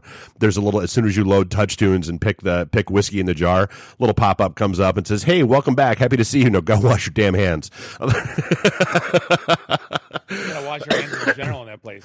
yeah. So I mean, it's it is. I mean, it's it's good to see. It's good to see people doing the right thing because I mean I think we do. We we see too many stories on social media of the idiots that are yelling at the clerks or yelling at the greeters or you know just being jerks about it in general. So I mean I'm I'm happy when when you know when I'm I'm I'm, ha- I'm happy to see people not throwing a hissy fit. You have the point oh oh oh one percent are buttholes, and that's the only thing that that makes the media because that gets the clicks. Right. You know, nobody wants to see like Johnny did what he's supposed to do. Right. Like, nobody gives a shit about that. they want to see freaking Chad and Karen yelling at Right. you know. Um, by the way, did you see the most amazing? Uh, is this- is the the the best uh, title of a art news article in 2020, hands down. I think this one wins. Um, man steals massive dildo from sex shop and he's still at large. Dude, They had to say still at large. it's I think it's phenomenal. So it's it was a shop in Vegas if I recall correctly, right? yep, he's a ma- he's a masked thief. So And it's- he was proper. And it, yeah, he's wearing his mask. Uh, it is three feet tall. It is forty pounds. Like that's that's a rather large object. I want to know when did it get to the point where like no bigger, no bigger, and then okay, stop. Okay, that's that's that's as big as it can possibly be. Um, no, and it's There's like video footage of it too. oh yeah, oh which is phenomenal because he does. He literally just walks in the store, picks it up, and walks out of the store with it. Um, it on his shoulder. Yeah, like it like is this like remember when like the it was all the rage to try to steal one of the big boy statues or you know stealing road signs and that kind of stuff. Like is this just something that you know I I, I have to know like was the guy drunk? Was he on something? Was this a dare? So casual. Too. Oh yeah, All it's, he dude. Yeah, he just uh, yeah. It's not like he's not furtive about it at all. Like he's not like you know looking around. Like dude just like strolls in, throws this giant wang over his shoulder, and strolls right back out. You know, this reminds me of when we were in our early 20s and Magic Mike, we were at Old Shillelagh and it's two in the morning and we go back to our car and he goes, shit, how's this going to fit? And we look back and he, he took one of the chairs. he took it home, like one of the, the, the lower chairs. He just like on his way out, just grabbed it and walked out with it. But like, apparently this is uh this thing retails for 1250 bucks at this shop. So I, I believe that that makes this a felony theft because it's over a thousand dollars in value. And So he's screwed. And he- of course, the last line is, "If the crook gets caught, he'll surely be subject to the penal code." Thank you. That will be here all week. Um. Um, so I, I guess just uh, we don't normally talk a whole lot of sports, but so let me get this straight. Uh, Dan Snyder uh, and and his boards his board of directors and and all the people uh, for the Washington Redskins have been holding very very very high level in depth like real like around the clock meetings uh, because they finally acknowledged that the red the name Redskins is offensive and they should change the team name. So they had like ten days worth of meetings, and at the end of that ten days, the best they could come up with is, you know what, guys, we're uh, we're gonna call ourselves the Washington Football Team this year. That's that's what we're gonna do. The meme is uh, you know, like the the the cartoon monkey with the sideways eyes or whatever. Yeah. It's the one that goes. It's like wow, what a lazy group of people. That's a stupid name. What a stupid logo. And then Cleveland Browns be like, like Washington football team. I go, was that a joke? I go, I thought I thought it was like a barstool sports joke. No. it's real. No, it's real. And and I mean, but here's the thing, like, so how much? And again, like, there's the there's the the the, the, the cynical conspiracy theorist in me that's like, okay, how much of this is just to sell a shit ton of merchandise for a single year? Or they Um, become the DC Hogs the next year. Right, you know the you know they're because it's you know that you know there'll be collectors items. You know that was the you know the year the team was forced to change, and you know it's going to be this, that, and the other thing. I don't know. Did they try to go the soccer tip like Detroit City Football Club? Like, did they try to think that that was being like inventive? I, dude, I don't know. Like, I mean, the, dude, New York is always, you know, it's the New York Football Giants. It's it's not the New York Giants. It's the it's That's the, Berman. That's not them. no. That's that's always been their announcers have always done that too. Yeah. Um. So I mean, uh, who Little knows? People have been protesting, by the way, outside of a Giant Stadium for months now. I heard. Oh, I'm sorry. I said little people have been protesting. Oh, I thought it'd be really tall people that were that were protesting against the Giants there because it's, um, well, and then I guess uh, I did I, I I do love what a couple of stadiums have done, and and again, got you got to love the you know the necessity is you know breeds invention and all that kind of stuff. Some of the stadiums have come out with hey. Um, for you know, twenty bucks, forty bucks, whatever. Uh, put a picture of your like. We'll basically do a cardboard cutout of your grandpa or you know whoever in or you know and and put them in the stands uh, while the games are going on. Um, Dodgers Stadium did that. Yeah. and that's been I think that was really really cool. And you know there I thought has it 40 of them tested positive already for COVID. yeah, I saw the one that had uh, Miguel Cabrera was one of them that was uh, that was sitting in the front row. Um, but no, I, I think that's really what I hate more than anything. I hate it more than anything. Soccer's doing it too because I'm watching MLS now. Okay. I'm finally feeling like a normal human being watching all this baseball. I'm watching whoever, I, whatever I get my hands on, I'm watching it. The freaking Zoom pictures of like me, and they put it on the scoreboard, and it's me going, "Yay!" I think I bitched about it last week. I'm You gonna did. bitch about it again. I don't care. It needs to stop. Knock it off. I mean, I, well, I I just want to know what that process is. Like, are they hooking into like the like a, a Zoom call that the team organizes, and then they're picking people at random and throwing? I, started with the NFL draft, and I hated it then, and I hate it now. Even though, like, it's not, it doesn't make it any better. Like, cause like, who did who asked me? Did my wife ask me? She goes, "Are you going to download the app to like boo and cheer?" And I go, "They're Wait, not what? Doing, they're Wait, wait, what? That. There's an app you can download, and uh, there's a guy inside this the arena who will monitor the app reactions and p- trigger the appropriate sound effects. Like he'll push the cheer button if enough people in the app cheer, or he'll push the boo button if enough people in the app. That needs to be. We need to make that a thing. We have like what? We have like. 200,000 listeners of the show and we have like 9,000 people on LinkedIn. We need to make it we're just constant boo. Just on just take it over. Just just to be jerks, we'll take it over and run with it. I'm sure someone you- you could you could write stupid code for that crap, can't you? Uh, yeah, you're, once again, you're welcome, Chris Osgood. Um, the uh, what was I, I didn't see any games like this. I heard that Fox was going to be throwing digital fans, uh, like CGI in the stands. I did not. I, ju- I thought in the out so when I was watching the one game on Fox Sports Detroit, the outfield looked like it had it wasn't all one color seats. okay, So like I don't know if that was digital fan like because it was supposed to be off the MLB game from EA Sports. okay, Um, I didn't, you know, it didn't. It, I don't know. It wasn't that bad. Like you know, like right now I'm watching the Tiger game. It's just blank seats. There's nothing, and there's, um, I could barely hear like a crowd murmur because they're like, um, the games from Cincinnati, like the crowd murmur was loud. The worst thing though, like I, I got to throw this out there. The worst thing about, and I'm a, I'm a baseball nut. I love the game. Is typically when there's a home run hit the crowd knows before the announcers, right? So you know if the Right. you know, guy jacks when the crowd starts going nuts. Um, don't isolate that, by the way. Um, sorry. Let's see. That'll be the uh, do, do, do, 123 So- mark. So, so the guy, you know, hits a it's hits a bomb, and like the announcers are like, it's like this time delay. Like he's already rounding third base, and like, hey, it's a home run. right. because they you know they haven't you know otherwise it'd be like it's just kind of like the goals in soccer too are just as bad shoots a goal and then the guy pushes the button in the in the pa booth and then like a minute later there's cheering Right. Well, and I, you know, and I guess you know the other story that I that I thought was, I mean, it's, dude, it's it's depressing as shit if you think about it. Um, you know, especially you know, you know, we touched on schools. You know, and is there going to be another, you know, overall shutdown and that kind of stuff? Um, I guess there was a, a survey that came out that basically said sixty percent of restaurants that have closed uh, over the last four months uh, due to COVID are permanent. Like those those restaurants are never coming back. Um, and I, you know, if if we do go through another shutdown, that number is going to climb a lot higher. Yeah. how can And, people uh, come back Something like 800 in the Metro Detroit area have permanently shut down. how are Yeah. they going to come back like if they shut we shut down again Mm-hmm. like the one thing that was enlightening is when i was talking to most people that we either work or you know i'm sure you've talked to them too but they were like yeah we're at about 70% and i'm like that's a lot better than i thought it was ever going to be like You mean like restaurants and bars in general? Yeah, yeah, Yeah, yeah. Pretty much everyone I talked to, but like it's really pissing me off because like my daughter uh, just got a job at Kirby's down the block, and I thought she'd make mad bank, and she's working like five six hour shifts, coming home with like twenty two bucks, like a handful of pennies. We're like, what?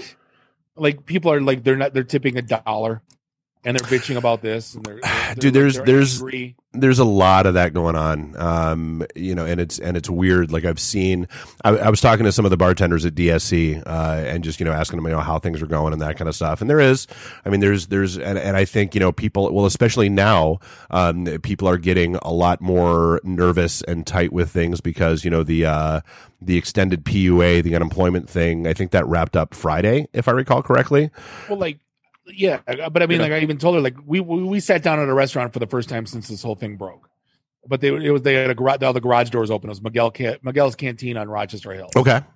and it was like a forty dollar bill, and I tipped twenty. Yep. Uh, right. So I'm like, God, I go one dinner, I tip more than you made all day today. I go, I know you're just throwing conies out. He goes, Right. He goes, you wouldn't even believe.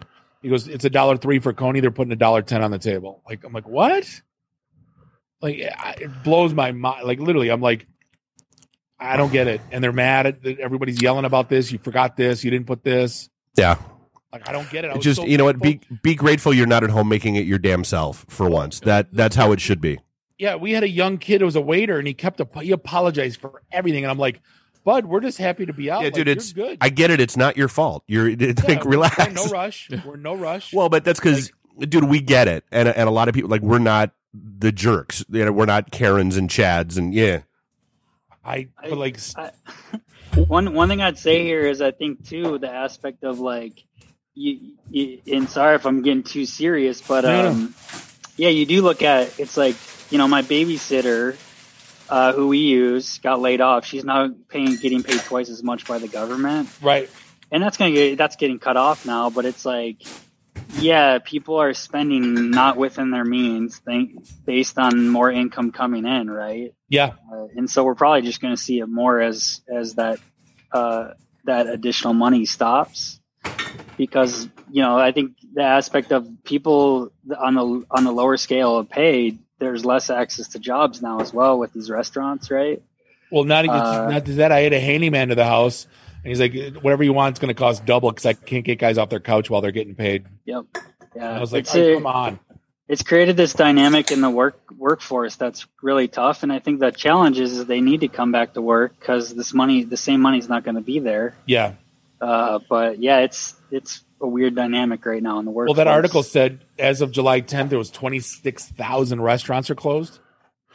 yeah people people so i still eat out but i i get delivery right uh and so Yeah. i i, I kind of recommend like you give them a $20 tip right um, One of the things I don't understand is like a lot of restaurants when this first happened, they like switched to carry out. But now that they can do dine again, again, they stop doing their carry out. Like keep doing the carry out because not everybody's going to be comfortable dining in. Margins, margins. It's all about you money. putting those boxes together. That was the best thing people those places did was like a Yep. like a family of four, 40 bucks, you know. Um Yeah, their own version the- of the- Blue the Apron and meal Hello. Fresh. Yeah. have you have you heard of the cloud kitchens and what they're doing there? Yeah. Yep. I mean, we've talked about it a few times on the show. Yeah, it's it's uh it's pretty cool. I mean, from Yeah, I like, got- but it change it completely changes the restaurant industry. Right? Yeah. They, yeah. Well, got Chili's- ghost kitchens is what you usually hear them as. Yeah. yeah, I got Chili's wings like 3 weeks ago we talked about it cuz it's called It's Just Wings. And I'm like then it ended up coming from Chili's after I googled it. I'm like god bless it. Well, no, but I mean, I mean, to your point though, Pat. I mean, uh, Patrick, that's a that's a real thing. I mean, you know, as these you know as these restaurant closures become permanent, there aren't those jobs for people to go back to. You know, that that are looking to come back off unemployment and that kind of stuff. And it's it's going to get weird. I mean, it's you know, I you know, you, you couple that with. And like I said, you know, I I fully expect the bottom is going to fall out of the commercial real estate market, you know, within the next six months, as you know, you're seeing more and more companies that are realizing they don't need an office building, they don't Can you- need office space. Can you still say hashtag learn to code or is that Yeah, oh, yeah, depends on who you, depends on who you say it to, Bob. That's the, apparently if I recall All right, correctly. all right, crazy crazy moment of the week, and you know it's getting crazy when you're on a Zoom call with a prospective customer and they pull out an MP5 fully loaded. I was like, "Whoa!" And I'm on a Zoom call, right? Uh, like, when did that become acceptable or normal? Yikes! uh, uh, yeah, that's. I mean, that's a sign of of. Uh, I think people have a little bit too much time in their house. I had a Glock on my desk for a while. Like, yeah, it's a thing. Hey, I, I'm not judging. I'm just saying, like, whoa, you got me. Yeah, Um, wasn't quite expecting that on the call. Thank you. Yeah, there's a there's a guy that work um worked with me at, at uh, the last job where like every time he came back on Monday he showed videos of whatever he assassinated over the weekend the milk jugs and the tool sheds and the with whatever arsenal he had and I'm like man when the shit goes down I'm coming over to your house bro like we're good right we're good uh, right, it's my bedtime. I'm gonna go. Hey, it's been great. yeah. Thanks for All right. hanging out, man. awesome thanks Patrick we appreciate it we'll put all your details on the on the post show and then uh thanks for all the insight uh, we appreciate you Yeah, anytime. Take care. Yeah, have a good rest of the week, man. So, Dave, what's your thoughts on uh, some states are talking about stopping booze sales at 10 o'clock because, you know, 10 o'clock, no COVID, 1001 COVID. I don't get it. Well, so I I understand some of the rationale behind it, where it, it's kind of like you know, okay, yeah, beer, COVID, beer with side of fries, not COVID. Um, Right. You know, people are less likely to be ordering food, you know, after after 10 p.m. unless it's the you know one two a.m. Lafayette trip after you've after you've already been drinking. Um, Well, I love how, uh, did you, you hear like what Cuomo said? He's like, uh, you know, a six piece wing's not going to cut it. We're like, wait a minute. well, Like, because you saw what a, a lot of people like. Which food? dude, a lot of people started adding. They were literally calling them like Cuomo chips and Cuomo fries and Cuomo this, um, and it was like it was like you could buy like two wings for a dollar, um, or you know, like you know, uh, I think like some of like there were like thirteen French fries for a dollar, like just dumb shit, um, you know, and it's It makes about as much sense as everything else. yeah, exactly. But I mean, it's you know, I, and I do, I get it because I mean, the whole point, the thing they're trying to get to, and and and I've seen it. Um, you know, you, dude, you know, you like you know, you get enough drinks in you without food, and you know, you get a little less careful, you get a little bit less cautious, and suddenly you're throwing your arms around people and saying hey and hugging and all that kind of stuff. Um, and and that's where your danger points are. Um, you know, Well, but showing uh, on Fox Sports, they were showing like Nemo's and Tin Roof and all that, Mhm. and like you know, basically it, they were ghost towns. I was like, were there? Pe- I was gonna, yeah, were there people actually there? There was bare- like Nemo's. I, there was I, they didn't show the patio; they showed inside. I think they showed four patrons. There was like two people at the one bar stools, and then like six feet, and then two people at those bar stools, and that was it. Yeah, I know, like, Tin D- Roof's got the whole beer garden thing, so like there was people there, but not a lot. Maybe uh, maybe a dozen. Well, I mean, like you know, like DSC. I mean, so they've been, you know, they're closed on Mondays, Tuesdays now, um, and they didn't even, you know, they did, it's not like they changed gears and opened up for today because you know why, why, why bother? It, it, it wouldn't have been worth it. Yeah. The stupid texts I get in my life, I swear to God, the Kentucky Fried Chicken Crocs are coming out on seven to twenty eight. Oh God, end of July. I remember that conversation. those, um, it's Crocs that look like fried chicken. Yeah. Like, and I'll be the idiot that has to buy them. Of of course you Why are. not? That, there's no no doubt in my mind. Uh, What do you think about uh, Slack going after Microsoft Teams? I think it's funny. Like, what has Slack added since Teams came out? Like, Nothing. they changed the layout a little bit. Well, they're whining. They're whining about like, oh, Teams is eating our lunch, and it's like everybody's moving to Teams, and Teams is adding functionality by the day. Just they're they're listening to their customers. So here's the here's the here's the here's the the the paradigm that's going on in the world. If you're a if you're a G Suite in a Slack shop, somehow you're you're techie and you're cool, and if you're a Teams in a 365 shop, you're you're you're you're old and curmudgeon. Yeah. um you know which i don't really get the whole corporate g suite's just not there yet. It's It's just garbage. not- yeah it's not even like you know when i get like g suite invitations for like meetings like it's, Yeah. it's trash. I can't it, it does zero you'd think g suite would be like okay cool we're gonna out we're gonna do outlook integration better than anyone right? And we're gonna make a cleaner interface and it's not it's trash. And slack hasn't done shit. Right you're right. So like you know teams is such a great tool at this point Yeah. VoIP is a little screwed up right now. Like you, you you can't deploy VoIP perfectly, but Yeah. once they once they nail that, oh, it's it's gonna be yeah, it's gonna be money. Yeah, and the, the whole antitrust, thing, like, I don't understand because this functionality already exists in the Office 365 environment. They're just consolidating Skype and SharePoint basically into a new app called Teams. Yeah, and they're killing Skype. Yeah. They're putting and bringing in the functionality. Thank God. One of the big things that Teams couldn't do was you couldn't segment and firewall within the app. So like if you had situations like where mortgage brokers can't talk to underwriters, right? Because it's a ethics codes violations.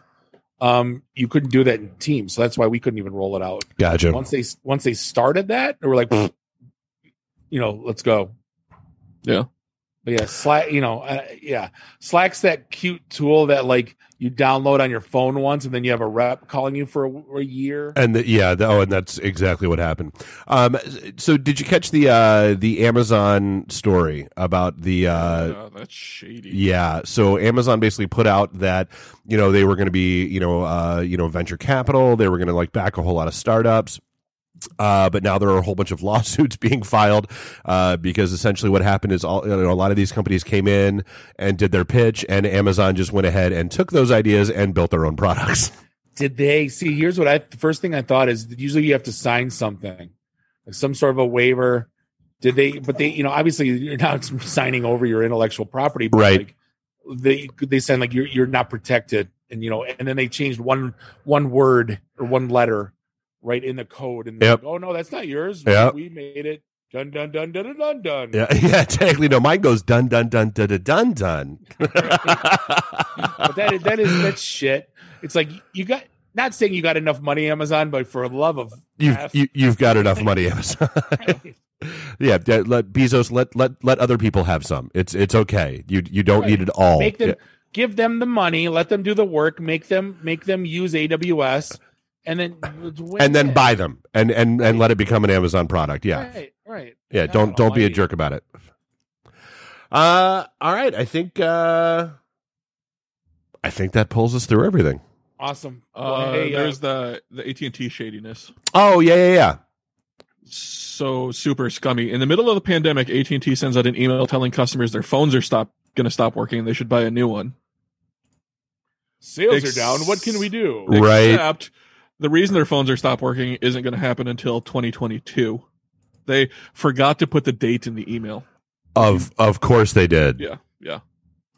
i know their Good cell luck. service is trash in michigan anyway it's only good if you're in texas otherwise don't even i don't know why people have it up here Yeah. All right. All right. Well, I think that's about it. Bob, want to take us out?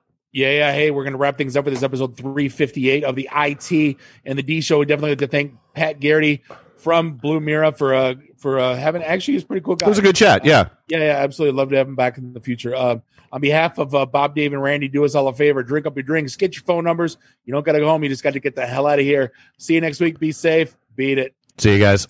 Peace.